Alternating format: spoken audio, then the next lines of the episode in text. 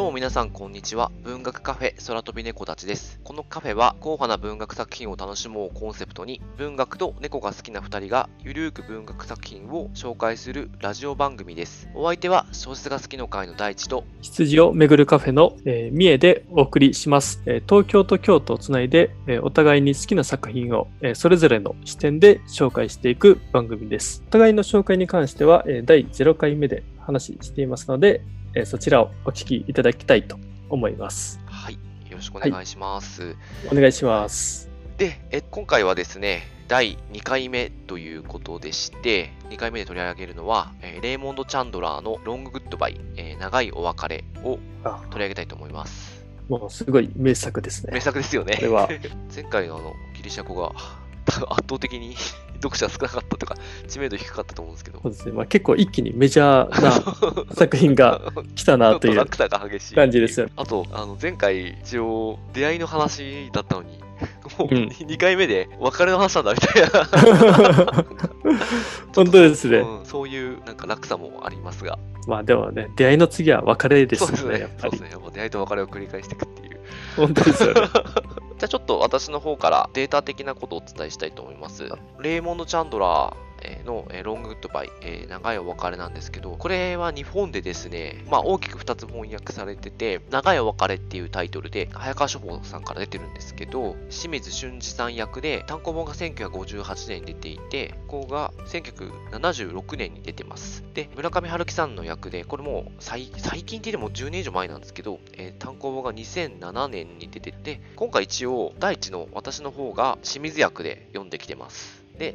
三重さんの方があれですよね。はい、そうです。村上春樹役で読んでます。ね。はい。っていうところで、まあちょっと役の違い、うまくこう、伝えられたらなとか思うところもあるんですけど、ちょっとそこまでいけるか。じゃあちょっと三重さんの方からあらすじのとこちょっといただいていいですかね。はい、えーでは、この、えーあらすじを紹介しますと、まあ、私立探偵のフィリップ・マーロン、えーという主人公が億万長者の娘シルビアの夫、テリー・レノックスと知り合います。で、このテリー・レノックスという男はもう本当に有り余る富に囲まれていながら、えーどこか暗い影をあの宿している、まあ、男です。で、えーフィリップ・マーローとテリー・レノックスが何度か会って、えーまあ、バーなんかで会を重ねるうちにお互いに友情覚え始めていきます。しかし、あのやがてレノックスは、えー妻殺しの容疑にかけられ、えー自殺を遂げてしまう。しかし、その裏には、ね、悲しくも奥深い真相が隠されていた、えーという、まあ、あらすじになります。はい。ありがとうございます。ちょっとあらすじの補足をさせてもらうと、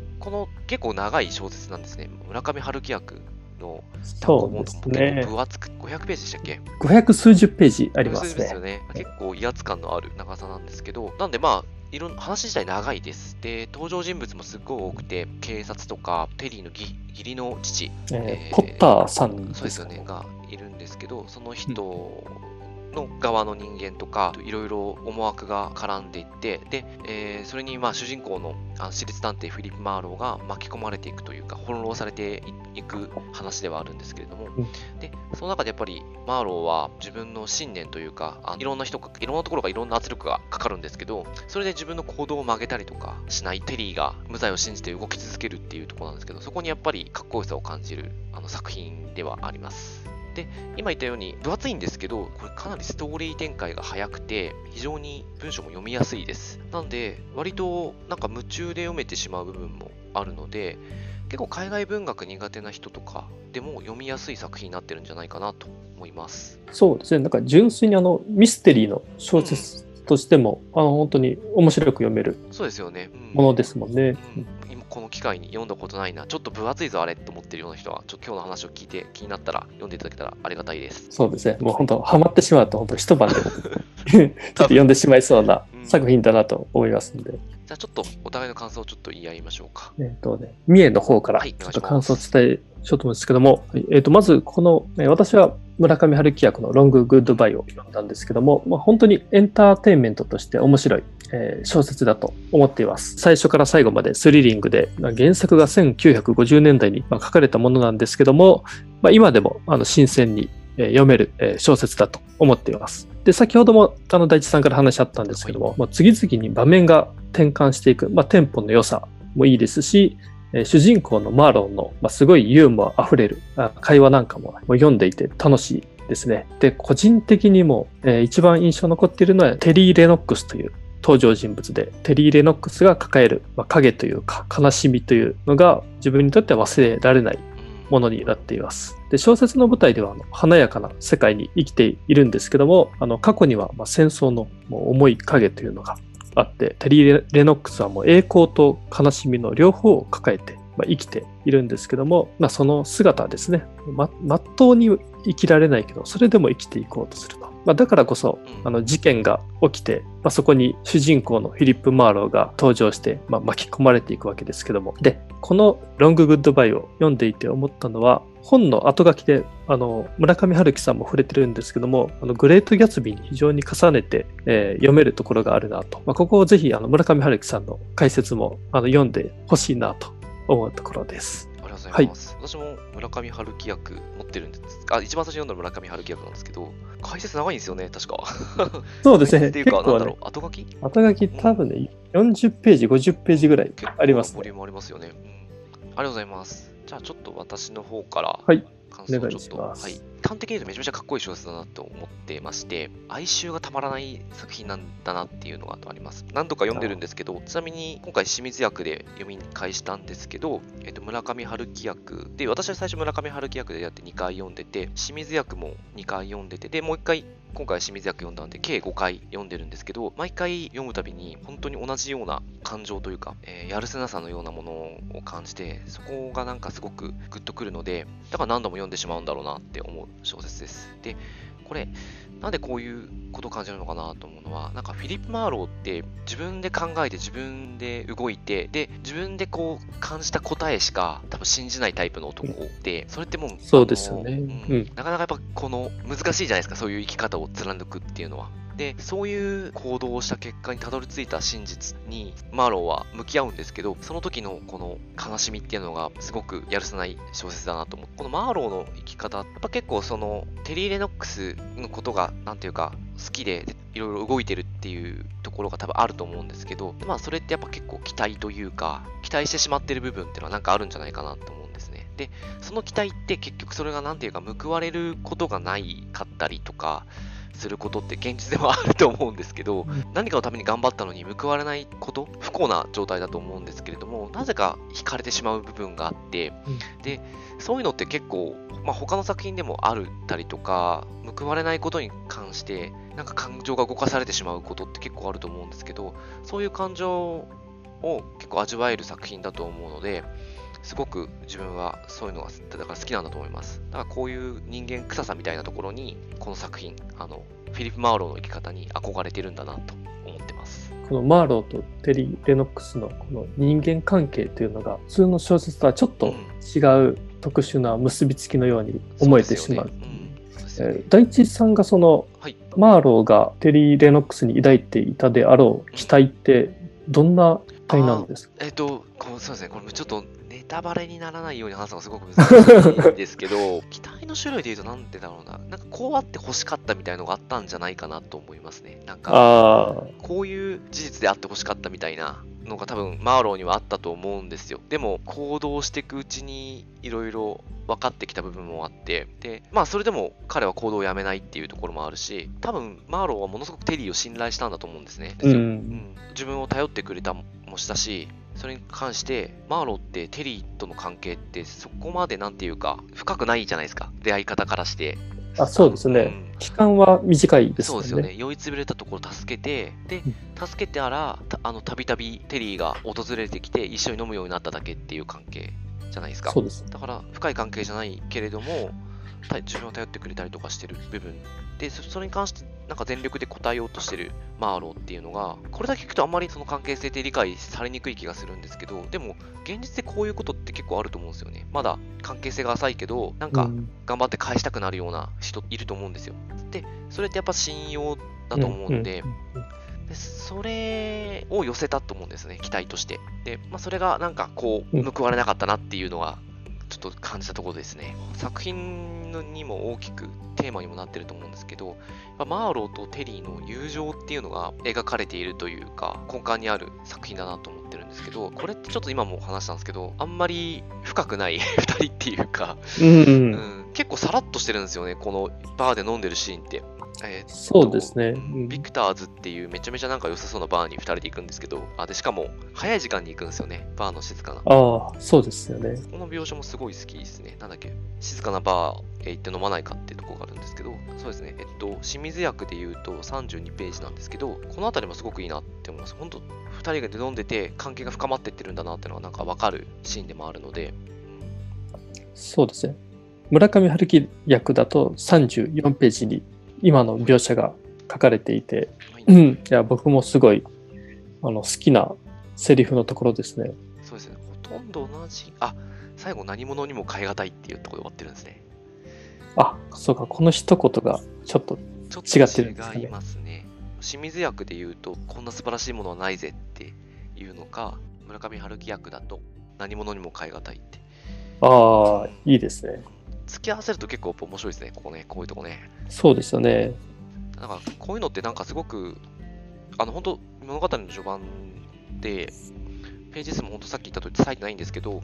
なんかすごく端的に関係が深まっていくっていう感じがあるんで、なんか男同士ってこういうのありますよね。うんうん女性ってどうなのはないですけど、なんかちょっと気があって飲んでるうちに、すごい関係がいつの間にかあの短い期間だけど深まっちゃうっていうことが多分あるんでなって思そうですよね。うん。うん。でそこそれでこう友情が育まれてなんか信頼し合っていくような感じがすごくあります、うん。なんかこの友情のところで言うと、あの、はい。なんかフィリップ・マーロンは、あの、すごく一匹狼なああはい、うん、ところが、ね、あると思うんですが、で、テリー・レノックスも、なんというか、その世の中からちょっと浮いてしまっているような存在で、まあ、その二人が偶然出会って気が合うっていうところが、いや、なんか面白いなって思いますよね。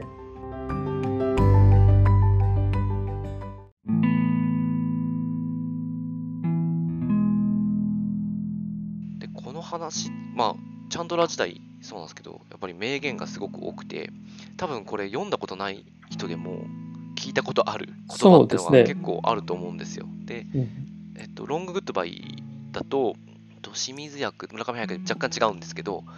えーギムレットにはまだ早すぎるっていう言葉と、えーさよならを言うのはわずかな間死ぬことだっていう、これが多分この2つが多分一番有名なんじゃないかな。そうですねはい。結構ね、最後の方にうん、出てくるこの二つの言葉なんですけども、うん。でもこれが村上春樹だとちょっと違ってくるんですよね。そうですよね。うん村上春樹だと、ギムレットを飲むには少しだけ早すぎるねっていうのを言っていて、で、さよならというところも、あのさよならを言うのは少しだけ死ぬことだ。結構意味合いもちょっと違い感じですよね。同じこと言ってるけど、特にさよならをのところは、少ない間死ぬことだと、少しだけ死ぬことだ。ちょっと、ちょっと意味合いが違う感じですかねそうですよね。うん、うん。これだけ取り出すとあれなんですけど、やっぱここに至る流れっていうのはものすごくやっぱり良くて。そうですよね。うんこれも、なんか 500, 500ページぐらい読んできそう、て、読んできて、そう。ここに至るんで、なるんで、うわーってなりますよね。そうですよねやっぱ名言だってなりますよね。うんぜひ、この感動を味わってほしいですよね。ここの。そうですね。あの、500ページぐらい読んできて、この本当一言にうん。出会うだけでも、この、ね、なんか、感動の大きさというか、いうんや、それをね、すごい味わったので、ねでねたたどり着いてほしいですよね。何度読んでもここでやっぱり、あーってなりますね。そうか、5回読んでてもやっぱなるもんなんいや、ですよなります、なります。全然なります。何度読んでもここは多分いいし、あとやっぱギムレットも何度読んでもやっぱ、ああ、いいなって思いますね。うんあ、そうですね。いや、この知り合いのあのバーテンダーが、レイモン、あ、ロンググッドバイのこのギムレットをはいはいはい。なんかね、なんか定番で作れるって言ってたんで、あちょっとね、もう今までそれでも飲んだことなかったんであ、すけど本当、ですか、ええちょっと、ちょっとね、友達のバーテンダーなんで、ちょっと今度頼んでみようかなってはい思いましたね。私もバー行くの好きで、まあちょっと、みえさんともね、バー行くの好きなんだよねってお話をした。んですけど、ちょっとあの打ち合わせの時に。で、結構、あのロンググッドバイ読んでますって話をバーテンダーにすると、やっぱギムレットを出してきますね。やっぱりね、うん、多いです。あの、知ってる人。やっぱバー業界でも有名なのかもしれないですね。そうですよね。うんこれ、これ結構憎いんですけど、このギムレットの使い方がすごく、がすごいうまいんですけど、うん、うん。でテリーは、あの、イギリスから来てるんで、えっと、ギムレットがどうやらあのアメリカとイギリスではちょっと作り方が違うっぽくて、えでー、テリーがこのバーで話すんですよね。ギムレットはこうやって作るんだよみたいな話をすあるんですよね。うんありありますよね、そのシーン。バーテンの方々では有名らしくて、この話をすると長いお別れのレシピで作れますよみたいな。何度か私飲んだことありますけど、なんか、あ、そうなんですね。なんかちょっと特別な気分になります。それだけで。いやー、本当にいい。そういうのいいですよね。うんなんか、ギムレットがすごく、あのマーローとあのテリー・レノックスのうんの関係をなんか繋いでいるアイテムになっているっていうようなうんなことですもんいいねっ。すよね。じゃあ、このロング・グッドバイって、いはい。や僕も今回読んだの2回目なんですけど、ああ、はい。なんかさ多分最初読んだ時の記憶が全然なくてですね。なんか大地さんってそういうのあります？最初読んだきっかけというか。きっかけ、あこれでもそうなんですよ。きっかけはですね、私、社会人1年目の時に、会社で、あ、前職なんですけど、営業で、はいあの長野県を担当してまして、毎週車で長野に行ってたんですね。で、長野県の、えっと、軽井沢から小諸市だったっけな？ってところをあの車で抜けていくと途中になんかちっちゃなコーヒーショップっていうコーヒーの焙煎所みたいのがあってで、まあ、カフェも並列ししてたんであのコーヒー飲めそうだなと思ってそこで営業終わり夕方6時ぐらいだと思うんですけど、えっと、そこでちょっとちっちゃな本コーナーみたいのがあってなぜかめちゃめちゃ分厚い村上春樹役のあのロングウッドバイあの単行本の方ですね。圧が強いやつ。をえー。あの手に取ったんですよ。でそしたら、あまあ、村上春樹好き好きだったんでそれはあのあチャンドラーとの出会いなんですけどちょっと読んでみたいなと思ってあの読み始めたらあめちゃめちゃ面白くてそれがこのあのロンググッドバイとの出会いですね。でえ、その年、あのずまあ、あの長野担当してた時って、あのもうずっと泊まりっぱだったんで、もうカバンにあのチャンドラー作品買いまくって、あフィリップ・マロー全部読んでるんですけど、その年に全部読みましたね。なんか、長い長野の夜を ずっと、えーすすごいですね。うんあのチャンドラーと過ごしてました。まあ他にもいろいろ読んだんですけど、結構読書した年で。えーまさか長野で読んでいたとは 中野で。い意外でし。た。全然余談なんですけど、その時の、はいはい。えっとコーヒー焙煎所なんですけど、めちゃめちゃうまかったっす。コえーいー、いいですね。山の中にある焙煎。すごいいい雰囲気良くて、あ、なんかこれえー検索したら多分すぐ出てくるんですけど、丸山コーヒーだったと思うんですけど、えー、丸山コーヒー。コーヒー好きでちょっと軽井沢まで行ったっていう人がいたら、ぜひ行ってもらいたいですね。もうそれ、そこでロングウッドバー読んでるっていう状況がもうめちゃくちゃ良かったっす。なんか、そういえば。いや、なんかいいですね。すごいいい話聞けました。そうですかね。でも、シチュエーション大事ですよね。なんか本とのあ、出会いって。シチュエーションはそうですよね。めっちゃ大事だと思いますよね。なんか、うん。え、でも、チャンドラー作品の中だと、どれが一番好きなんですか？ロングトバイじゃないですかね。あ、あと、長いお別れの後に、で、そうですよのね。1年半後の事件っていうか、プレイバックっていう、これ、まあ、チャンドラーの最後の作品って言われてる、あ、あの死ぬ前にうん。書いた最後の作品って言われてるのが、このプレイバックっていうやつがちょっとつながってるんですよ。あ、そうなんだ。うんなんで、結構そこにたどり着くと感動すると思います。あーってなると思います。ええいやめちゃめちゃ自分これも好きなんで、ぜひ読んでもらいたいですね。この長いお別れ読んだ人は。あプレイバックです。いや、僕も読んだことなかったんで、清水役しか持ってないんで、はい。多分村上春樹役出てんじゃないかな。これはみんなで読んで読みたいなと思うんで、これ、そう長いお別れ 読んだ人たちとなんか読書会とかしたいですね、これの。ああ、うんいいですね。だ確かに一連のこの、ね、フィリップ・マーロシリーズで読者、いいですね。これもすごい名言があるんですけど、しっかりしていなかったら生きていられない。優しくなれなかったら生きてる資格がないって、これ結構最後にフィリップああ、あのフィリップ・マウロが言う。うんセリフがあるんですけど、多分これ、えっと、タフでなければ生きていけないとか、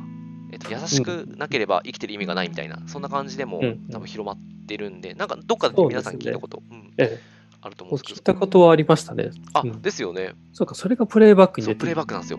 ああ、そうだったもう最後の方、めっちゃかっこいいです、ここ。そういう名言もあるし、ロングウッドバイに出てくる人が出てくるんですよ。あんそうなんだあの、マーロ以外でも。で、それがすごくいいんです。もうちょっと自分はあ気になるな。感動しました。あぜひあの読んでもらいたいなと思ってます、プレイバックも。あいいですね。うん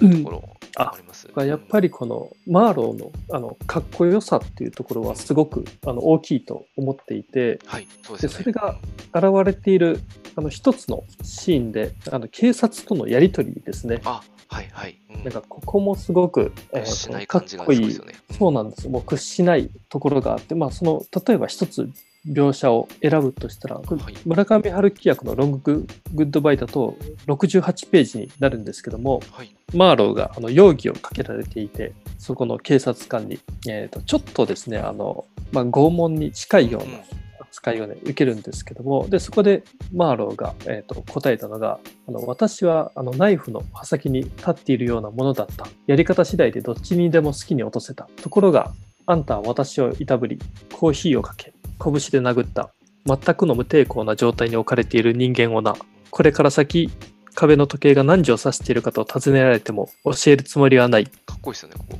これかこれがその自分がちょっと追い込まれている立場だと、通常だと思ってしまうんですけども。でもマーロはあの追い込まれているとかどうかとか、あの関係ないんですよね。そうわかります、うん、すごく物事を対等に見ていてで相手が対等な関係を破ったらもうそこには従わないと、まあ、それがはっきり出ている。いやこのかっこよさがね、まあ、これあくまで一つの場面なんですがもうそれが至る所にあるんですね。わ、かります。そういうとこですごくマーローを好きになるとか信頼しますよね私たちは。読んでると。そうですよね、うん、なんか読んで自分も強くなって読んでそうそうわかるわかる。気分になるというかそうなんですよね。ちょっとそれでそうですよね。中毒性で私はマーローたくさん読んじゃいました。ねすごいですよ。社会人これ1年目でマーローそう、チャンドラーにハマったらもう変な反骨精神が生まれました。そうです結構生意気な1年目だったあ結構上司からその時はいろいろあの ぶつかってましたね。いやめっちゃかっこいいじゃないですか。いやいや懐かしいですそうですよね。尖ってたなって思います。ああ、いいです、ね、そっか、俺が尖ってたのって、マーロのせいだったんだ。そう、マーロのせい。レイモンド・チャンドラーのせいですよね。そうですね。絶対。そっか、知らなかったな。で、あと、まあ、やっぱりこの作品の面白さというところでは、はいうん、まあ、マーロンももちろんかっこいいんですけど、あとはやっぱりレイモンド・チャンドラー、ねはいまあまあ、画面の描き方とか、もうすごく細かくて、それで、えーとまあ、そこに面白さがあって飽きずに読めるかなと思うんですね。まあ、例えばあの、えーと、作品の中で、えーと、V のイニシャルを持つ、えー、3人のお医者さんに、えー、会いに行くあのそういうくだりがあるんですけども、でまあ、ここはあの後書きで村上春樹さんも触れている部分なんですけども3人の医者のうちストーリーに関係するのは1人でで後の2人は全く関係ないんですね。それなのにその後の2人のお医者さんとのやり取りっていう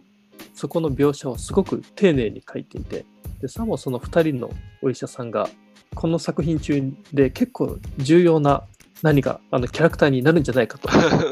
匂わせるぐらいあの具体的に、まあ、面白く書いていて3人の医者を探すくだりもそうだしあの肝機関という謎の多い調査機関